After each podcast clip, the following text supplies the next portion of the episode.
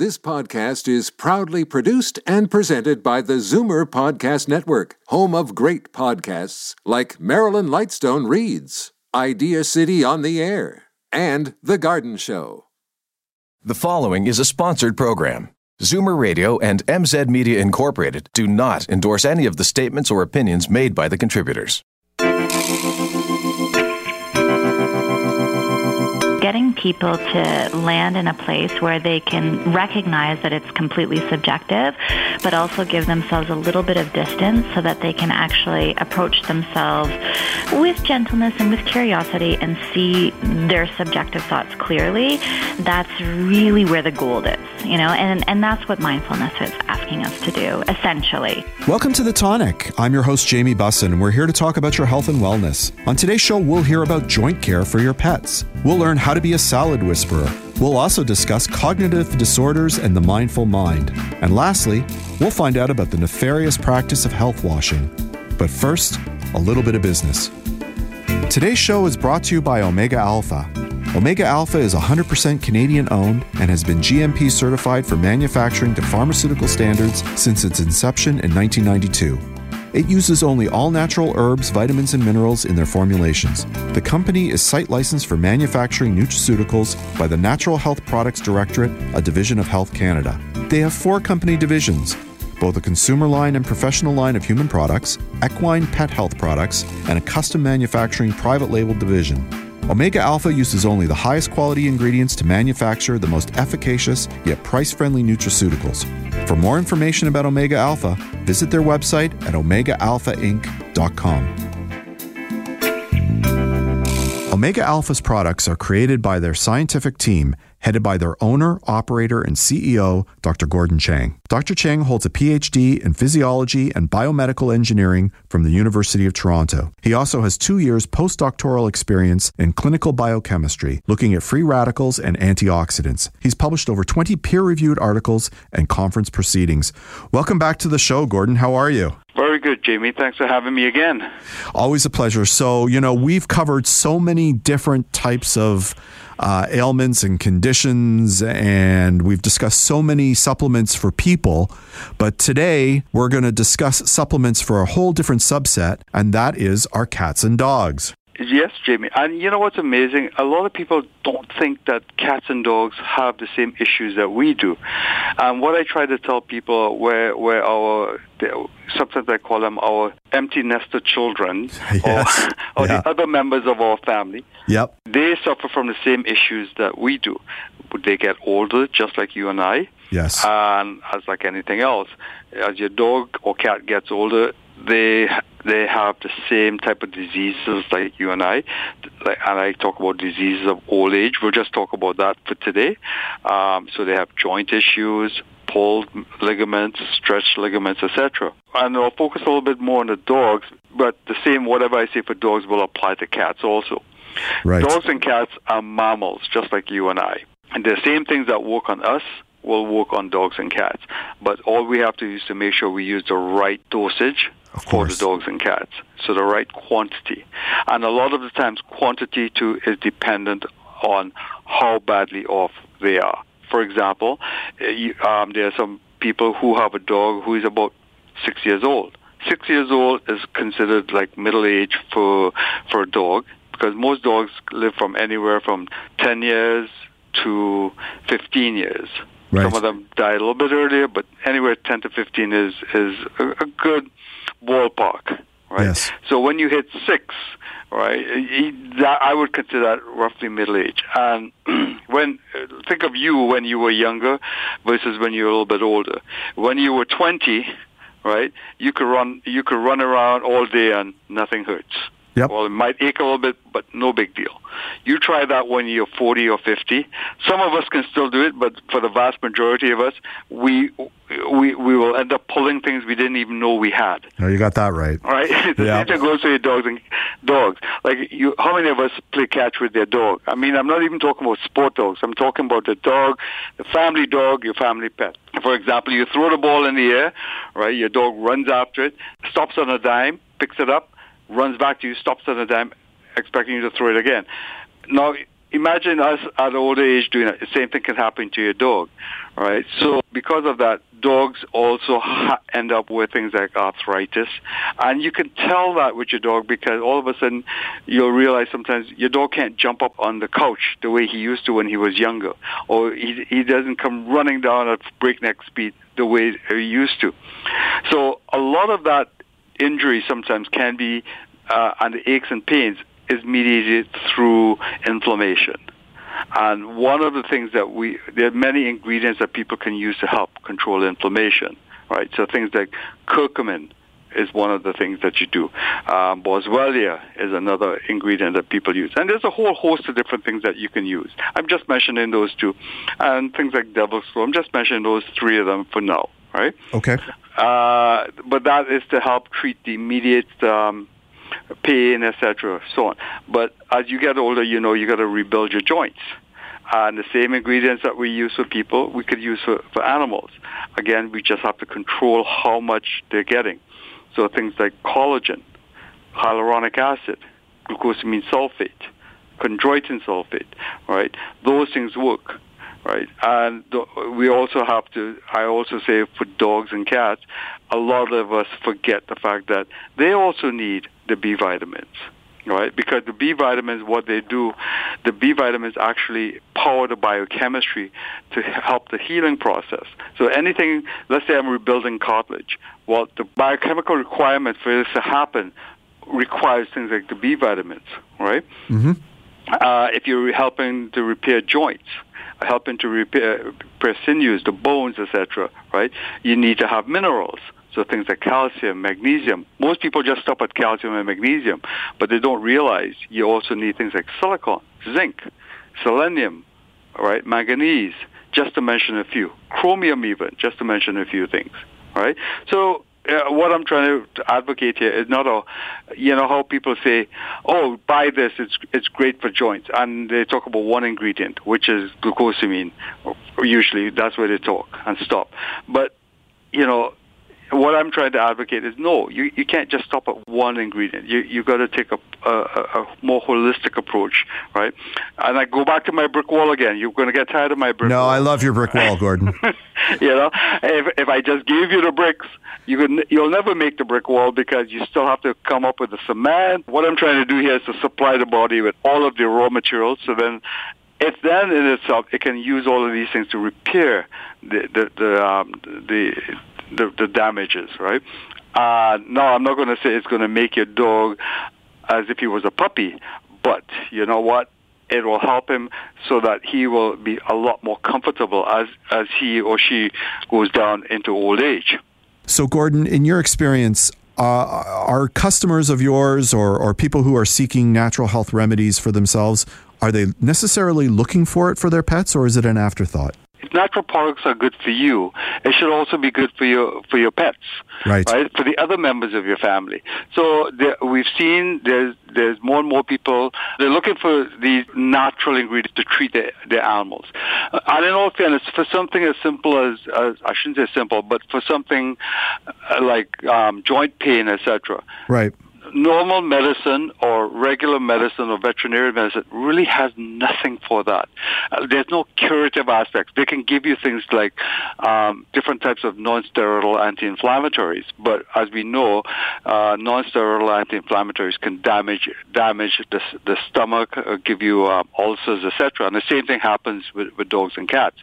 They're good for short-term use, but for long-term use, it's not. And as you know, a lot of other people could vouch for it, if you have arthritic pain, you can't live on things like acetaminophen or even on things like ibuprofen, right? What are your thoughts on CBD? I've had friends with pets because I have a dog, and you know when we're in the park we talk about it, and some of them are starting to give CBD for their pets. The thing about CBD, I'm no expert on CBD. CBD probably works really well, but here's the problem: you can't just walk into the health food store and buy it. True. Right. Yep. And it is very, very expensive, right? So you have two things going for you, and it's difficult to get your hands on, right? So those are the three downsides of CBD, and it probably works as good as, if not better than, but the whole point about it is that you know, we don't have enough information, but we do know it works on people, so it probably works on animals as well. So right? let's focus then on what we can do for our pets that we know works with joint deterioration. And I think one of the things you mentioned before was glucosamine. Right. One of the things I wanted to talk about glucosamine is that if you go out there in the veterinarian world, everybody says when they talk about glucosamine, they want to talk about glucosamine hydrochloride. And in the veterinarian world, as opposed to the human world, glucosamine hydrochloride is more important in the veterinarian world than in the human world. But there are people out there who swear on a stack of Bibles because this is what they were told, that the only glucosamine that animals can use is the hydrochloride version, which is obviously very, very false, because a lot of the clinical data was generated with the sulfate version, glucosamine sulfate. Now, one of the things that we use something called D-glucosamine. And the reason we use the D-glucosamine format is because if I was to go into the body and pull out all the glucosamine, it exists in the D form. And a lot of times when you buy glucosamine, it's a mixture of something called D-glucosamine and also something called L-glucosamine. L-glucosamine is absorbed just as easily into the bloodstream as D-glucosamine, but the body only takes up the D-glucosamine. So it basically uses the L-glucosamine for something else and just comes out as waste product. So if you're taking, say, 1,000 milligrams of glucosamine and 50% of it is D and 50% of it is L, you're really only getting 500 milligrams of usable glucosamine. Whereas when in our product, we use the D-glucosamine, so 1,000 milligrams, you get 1,000 milligrams of the active glucosamine. Okay. Right, so that's one of the things about that. But there are other ingredients that people should look at, things like collagen, right? And MSM. MSM for animals is also very useful because it provides sulfur. And sulfur is important in many of the anti-inflammatory pathways as a raw material to manufacture things that are important to help control inflammation. So, and then there's the anti-inflammatory herbs that we spoke about earlier on, right? So all those are some of the things that we take. One of the things I have to talk a little bit about is quantity that you need to take, because some people will just go rush out and say, well, I heard on the radio Dr. Chang says, well, it's the same as the human ingredient, so we're going to go use the human stuff. That's all fine and well, but you have to realize one pill on the human side usually contains a lot more than what you'd get for a dog. So unless your dog is one of those big mountain Burmese dogs, right, which outweighs you, yep, right? They can take the human version. But if you have one of those little poodles, which is probably about 20 pounds, 30 pounds, you don't need to give him as much. Of course. Now, the nice thing about all these ingredients that I talk about is that it is very safe. All right, you can take double or triple the dose, quadruple the dose for a length of time, and there is no side effects that you're going to notice. All right. Well, that's good news. So that's a big plus on it. The only thing that will hurt is probably your pocketbook, because you're taking more than you actually need. Right? Yeah. So we've been focusing on sort of care of joints and inflammation, but we can also supplement for our pets as a preventative measure, right? That's right. So a lot of people also take some of these products when give it to their animals when they were younger as a preventative. Right. So I have a dog who's 3 years old. What is there things that I should be giving her? I would also say for those, you give them a wide variety in their diet, right? And this is why I would suggest that if you feed your dog, kibble is fine, but don't only give him one brand. Don't only give him kibble. Give him other things in there. You want to widen the diet a little bit. Okay. Right? And the reason you want to widen the diet is because you get a lot of accessory nutrients the wider your diet becomes. Right. Right? And it's like, if in a human side, if I only fed you, say, Kellogg's cornflakes every day, right? Even though I threw in all the vitamins and minerals, you're still missing a lot of the essential nutrients. Right? So you're advocating for perhaps some table scraps. Is that what I'm hearing? It doesn't hurt. right? Well, but do not make that your only source of food. No, of course not. And that's where people fall into that trap, because some people say, oh, this is good, so that's all we feed. Right? So it's a wide variety. The reason people do well or better than their animals is because we eat produce from all over the world nowadays. Yes. Right? We don't only eat it from this one little patch of land. And because of that, we get a lot of trace minerals, etc. And the other alternative is to make sure you supplement your animal with some of the trace minerals. So where we talk about the manganese, the selenium, etc., all those are very important, right? Chromium, all those are very important for the health of your animal, right? And the healthier your animal, right, you will have a happier animal, right? You all of a sudden, if you have a dog that's a little bit older and you put him on some of these things, all of a sudden you'll see you have a different dog. He's a lot more because he's pain-free, and if he's pain-free, he's happier. Right. So we only have time for one more question. And I would presume, knowing you as I do, I'm sure you advocate for exercise, diet, and sleep for your pets, just in the same way that you would advocate it for humans, right? Well, I will say, yes, exercise is great. Sleep, I don't think you have a dog that ever is so stressed out that he doesn't sleep. Yeah, that's true. Awake at night. Yeah. But exercise and, you know, having a dog is one of the big advantages of having a dog for you as the owner. You have to walk your dog. Yes. So because you're walking your dog, you also are getting exercise. I'm getting my steps in, Gordon, because I've got an Aussie poodle breed, very smart, very active, chases balls just like you said before. So I get my 10,000 steps in every day. Well, that's good. So it'll keep you young and it'll keep you limber. Yes. Sometimes, though, you might overdo it and pull something you didn't even know you had, and that's when you got to reach in and take something for it. And the natural product world, there's lots of stuff for that. Fantastic. Unfortunately, that is all the time we have today. You're going to come back next month? Definitely. Excellent. We've got to take a short break, but when we return, we'll discuss salads with our resident salad whisperer on The Tonic.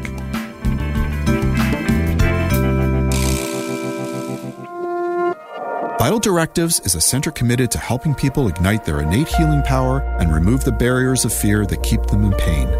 Through changing their clients' mindset and teaching them to connect with their body, the Vital Directives step-by-step process helps them focus, feel safe, and get immediate relief. Their process involves removing the physical limitations induced by chronic pain while creating personalized, high-level self-care and preventative measures. They believe that significantly reducing chronic pain is just the first step. Through powerful physical exercises and mindset shifts, coupled with solid support system, they inspire people to transform from the inside out. For more information, visit their website at vitaldirectives.com. Did you know that you and your company can make an impact in the community by simply ordering lunch?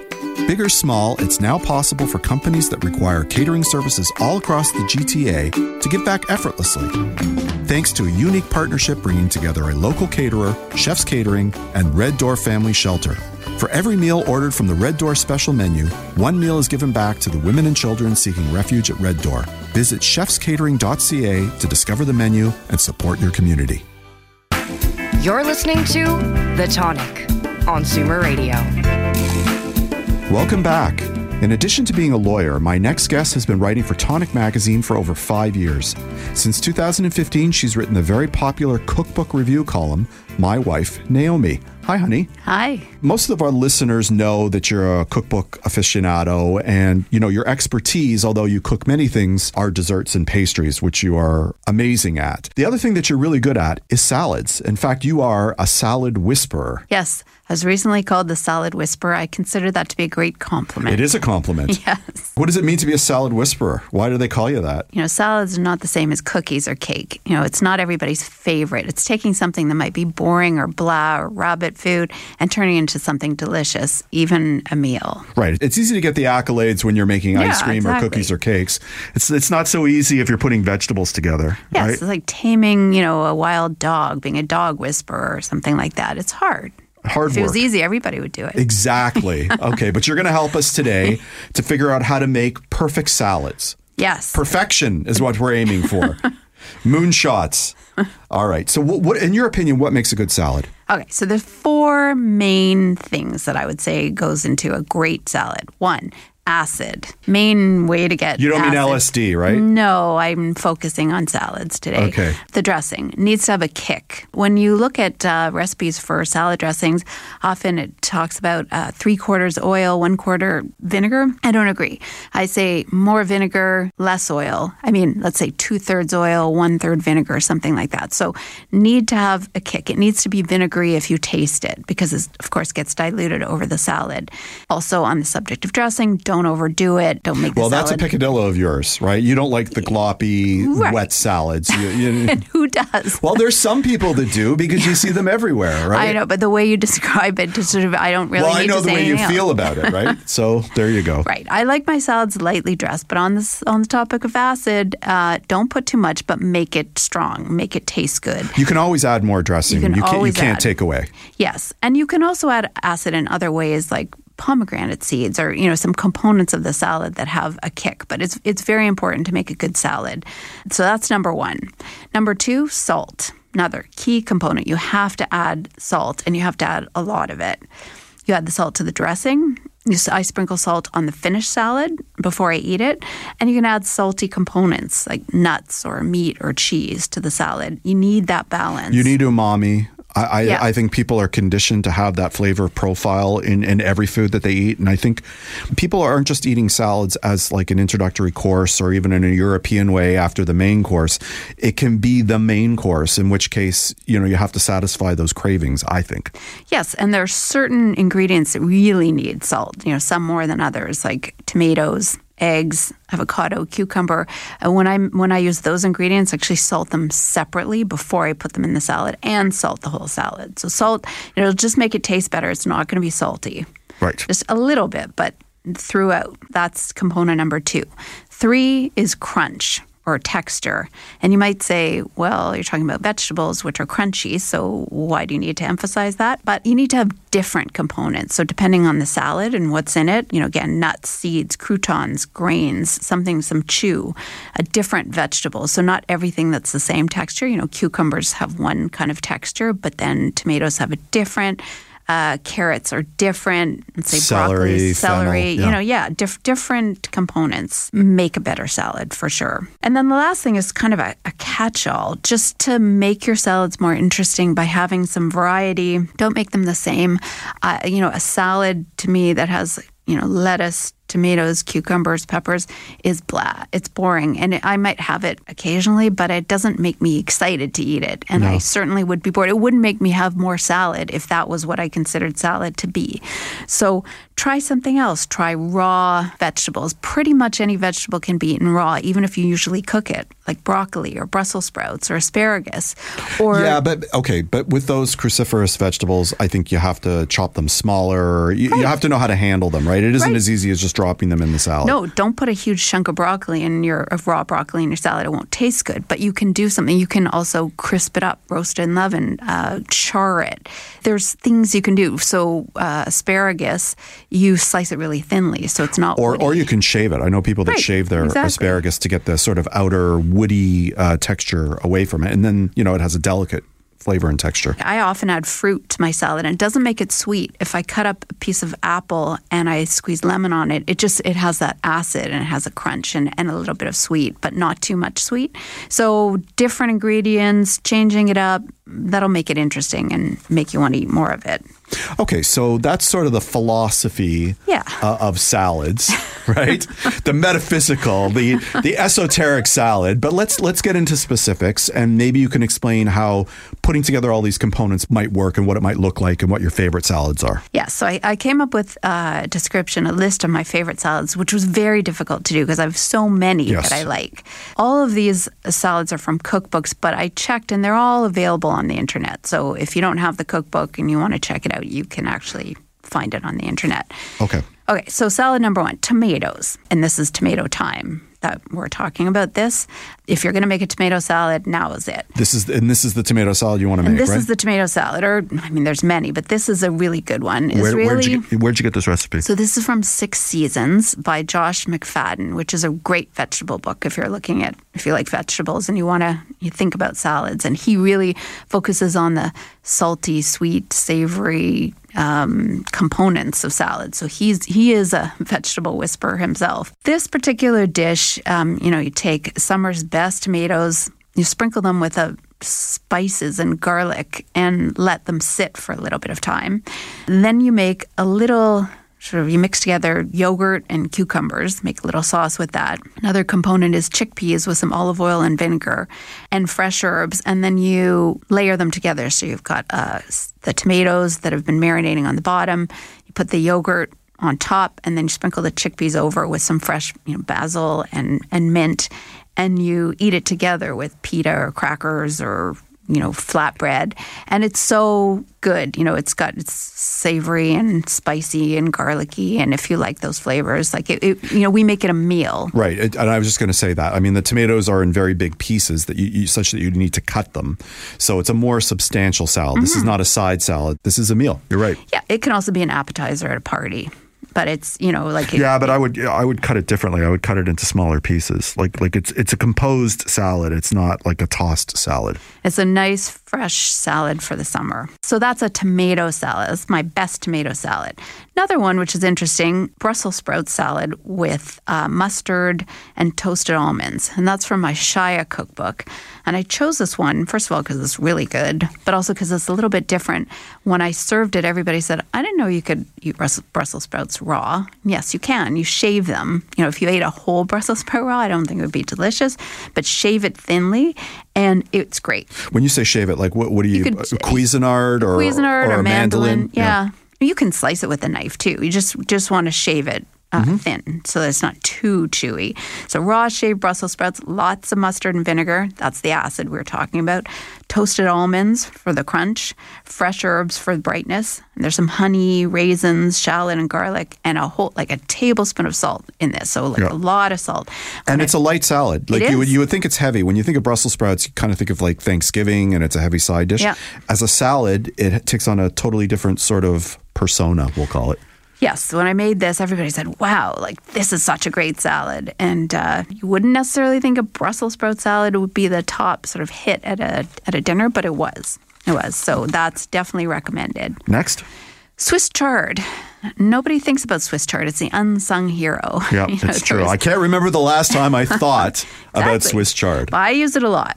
And it's easier to work with than kale. It's not as strong. It's not bitter. And it doesn't require as much management, right? Like if you're making kale, if you're doing it right, you actually have to massage it unless you're using a baby kale.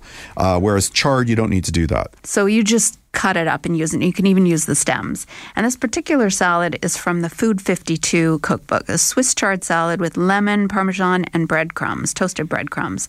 So it's pretty easy. So fresh chard, garlic breadcrumbs that you make, but you could also buy them if you wanted. Parmesan cheese, breggiola, again, if you want it. If you don't, for those who don't know, what is breggiola? It's dried beef, thinly sliced, air dried beef, cured beef. Right. So you could replace it with what? Like really any charcuterie, like a thinly sliced salami, if you didn't have it, or prosciutto, something. And if you don't want to put it in, it would be totally good. And also has almonds, and it's just got a lemon olive oil dressing. Very simple. But it actually tastes substantial, and it almost tastes like a Caesar in a way, but way lighter than a Caesar.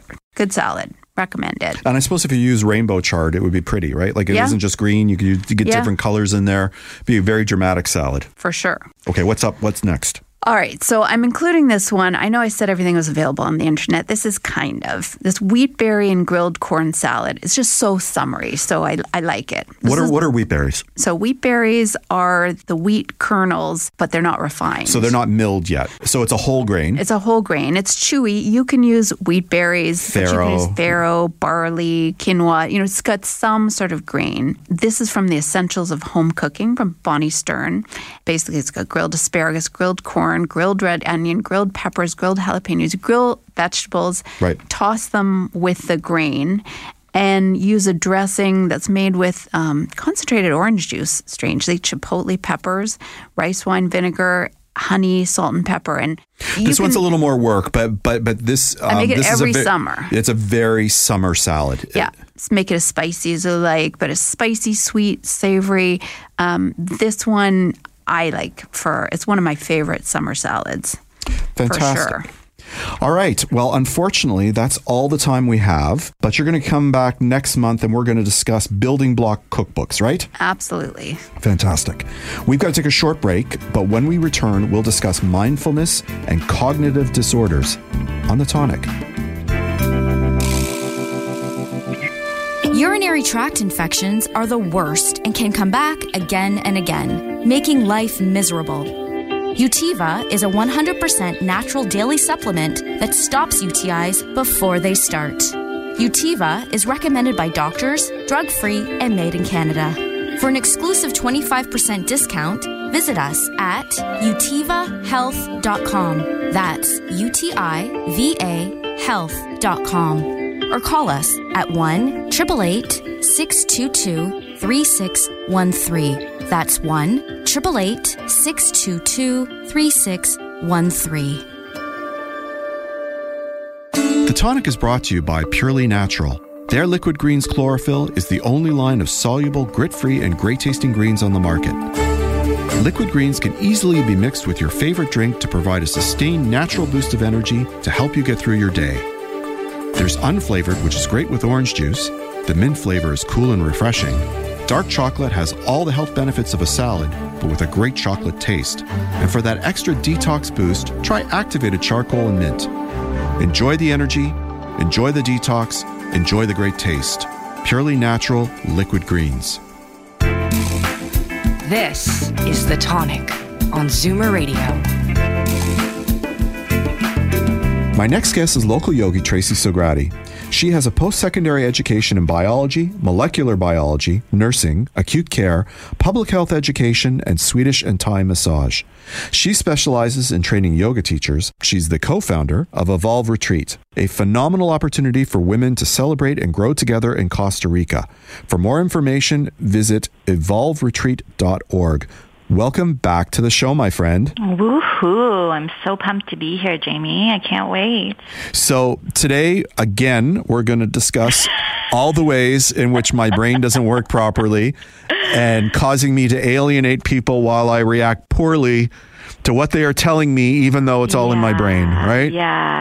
You know, every time we have the opportunity to work together, I want to subtly slide things in to help you improve your life. Yeah, exactly. And my wife thanks you for it, and my family thanks you for it. Right? I love her. I love her. I love your kids. So yeah, no, it's my pleasure, really. Basically, the overview here is we're talking about a mindful mind, and we've talked about mindfulness before.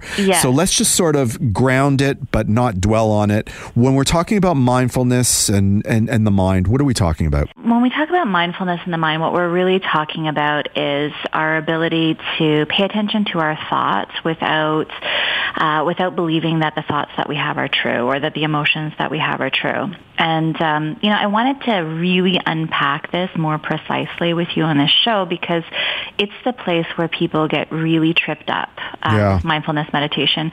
It's not easy. It's simple to tell someone, okay, so mindfulness is coming into the present moment and focusing on your breath.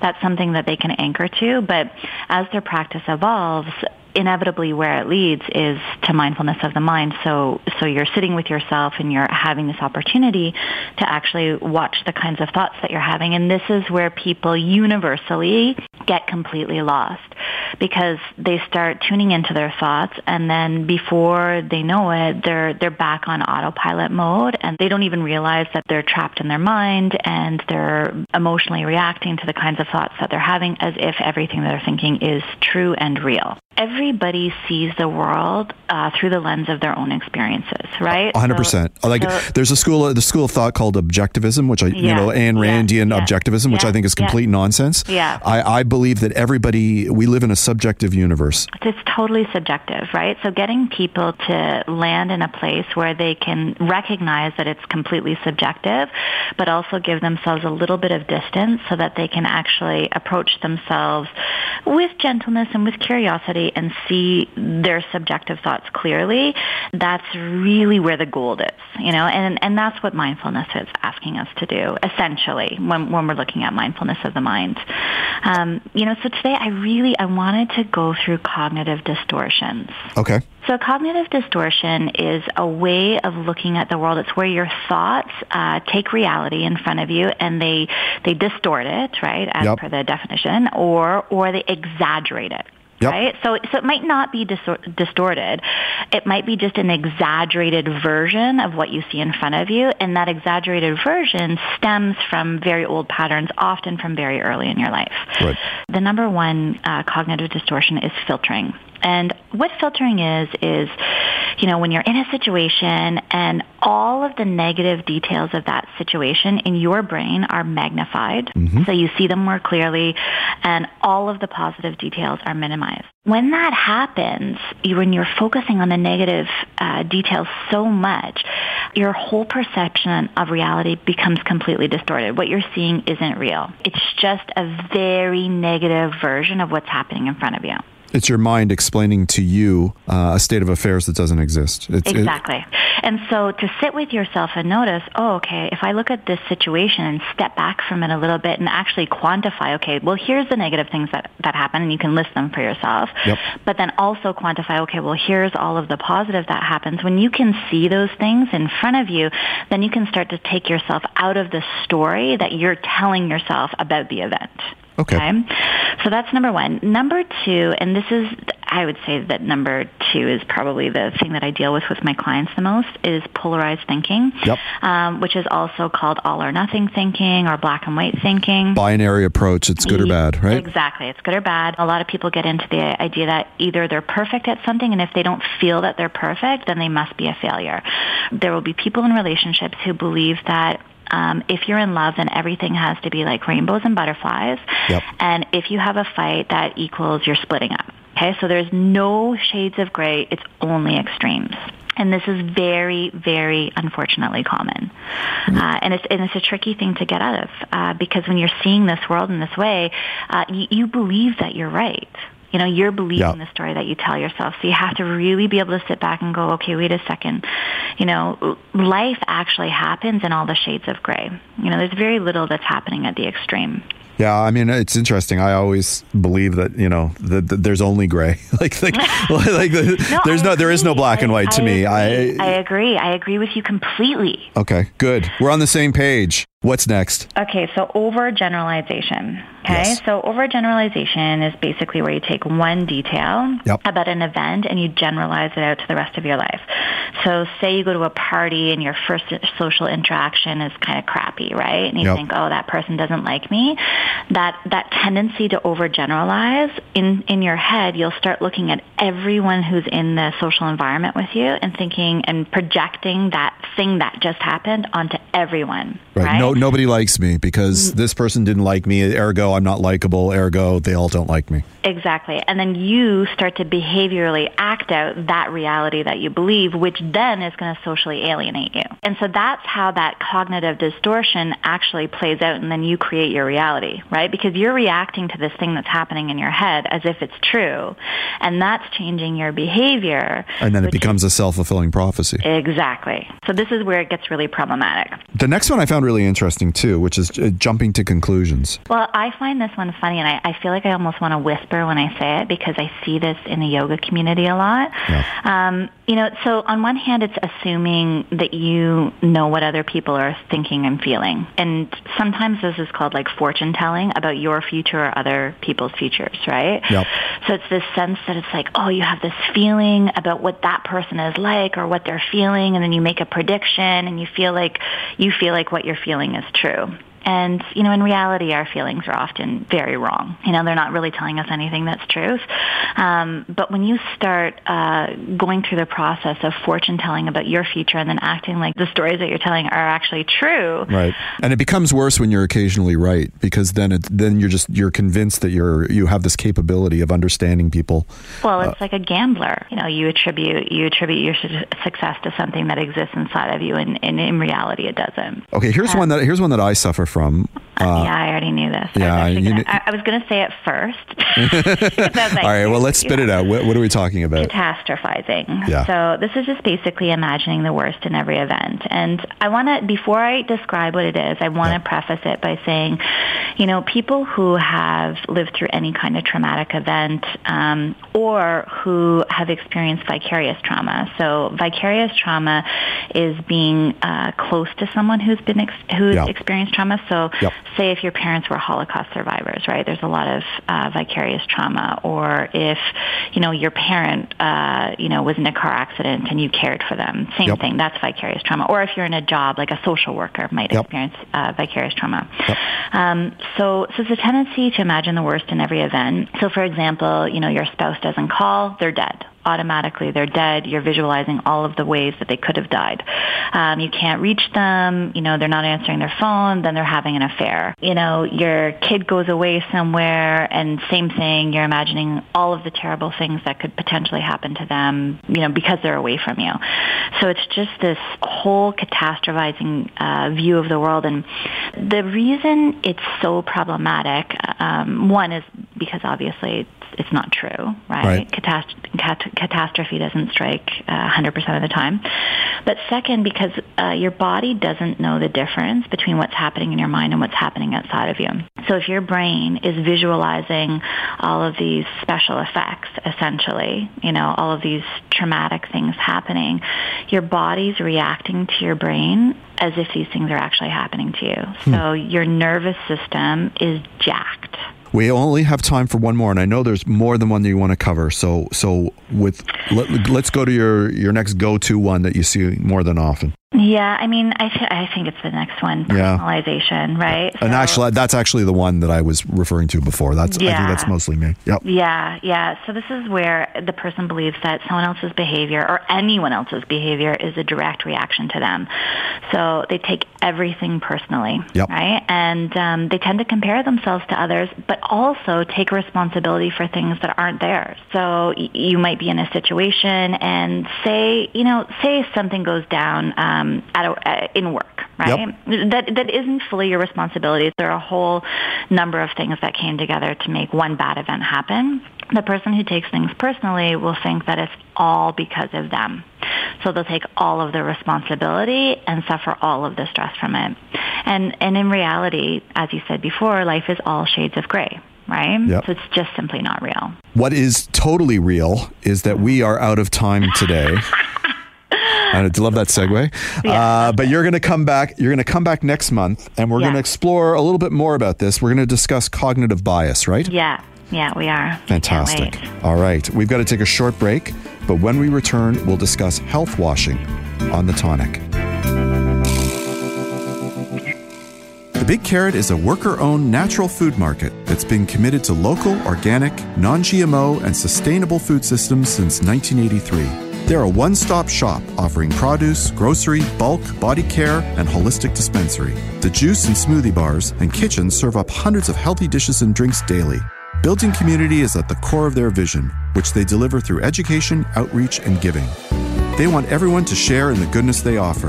Visit their website for more information at thebigcarrot.ca.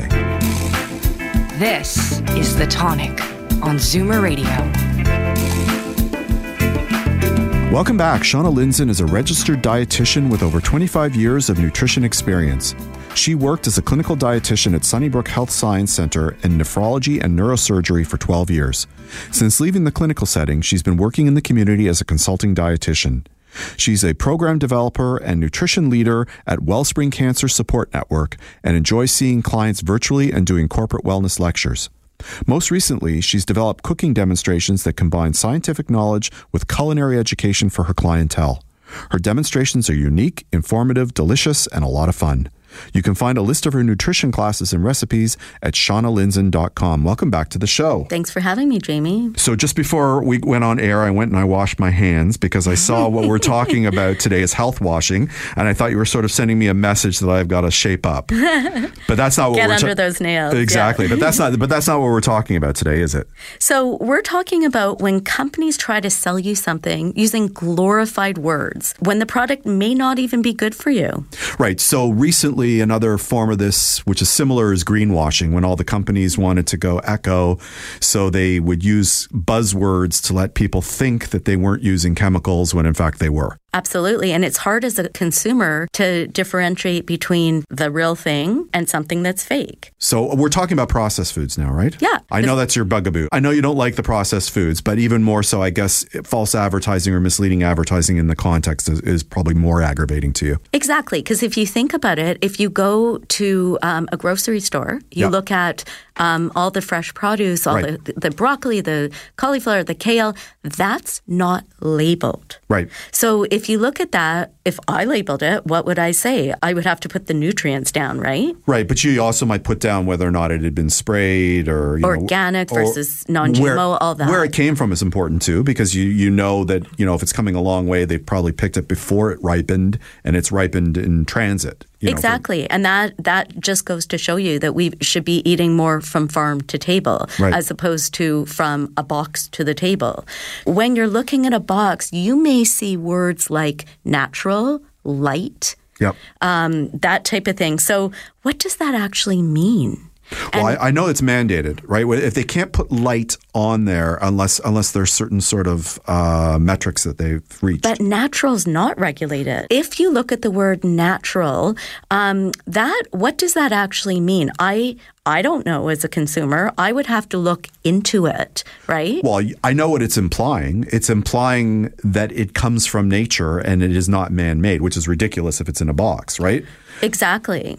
And what I want you to do as a consumer is to try to figure it out. It is difficult. So the tools I'm going to give to you are as follows.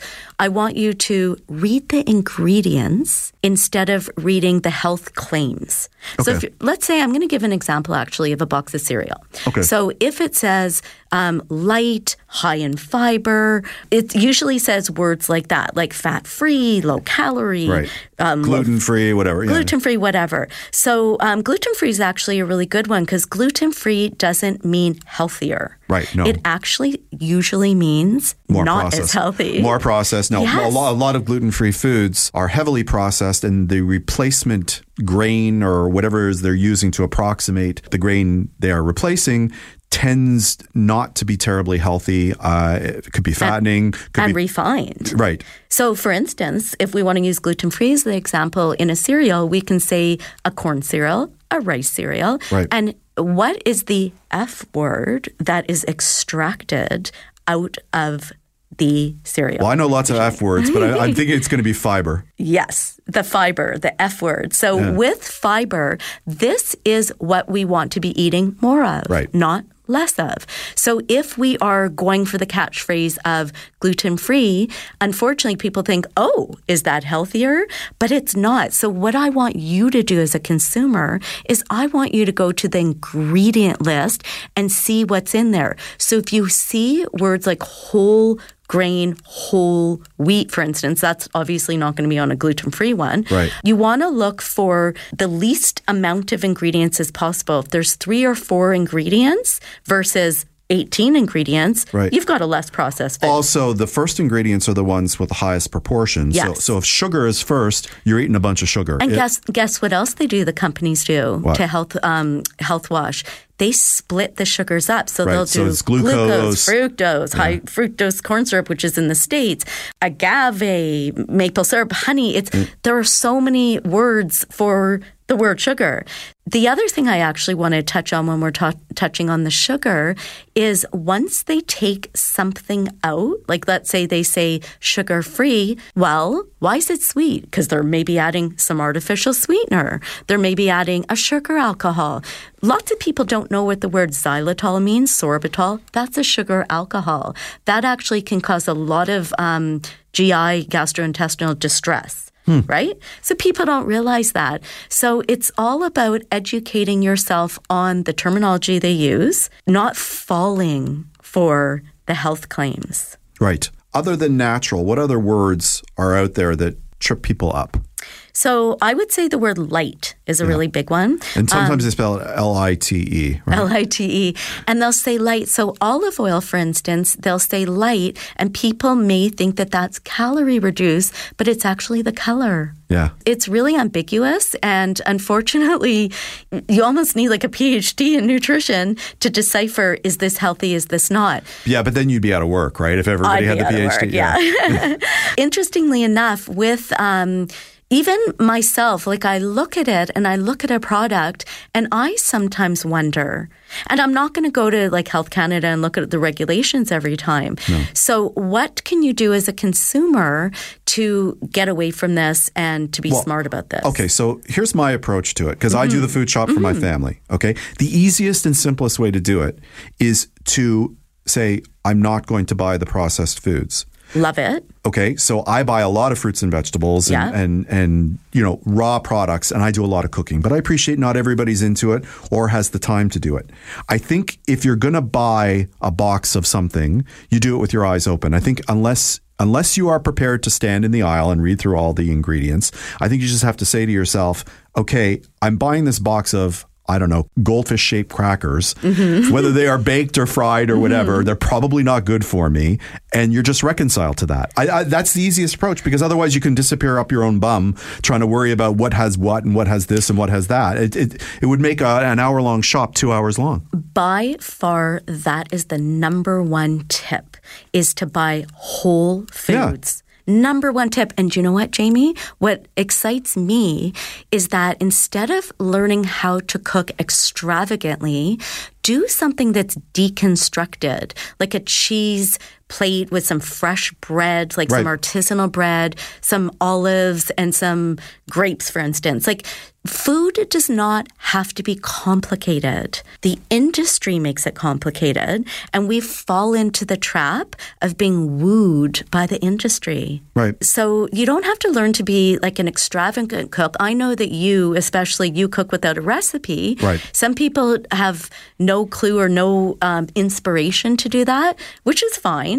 I'm self-taught. Yeah. I mean, I cook what I want. Which I appreciate. I really like that. I cook what I want to eat. If I go to a restaurant and I enjoy something, I'll figure out how to make it. And really, cooking is just about a series of procedures. That's the way I see it. Exactly. If you know how to saute, if you know how to roast, if you know how to sear, if you know how to bake. I have a question for you. Yeah. So if you're craving, like mac and cheese, for instance, and you know there's the box version and then there's the Jamie version. Right. Which would you choose? I would always choose to make my own. The Jamie version, which I really appreciate, because when you boil the water, the pasta that you take out of a box takes the same amount of time as making a little cheese sauce, which I could teach you in 5 minutes. Well, yes and no.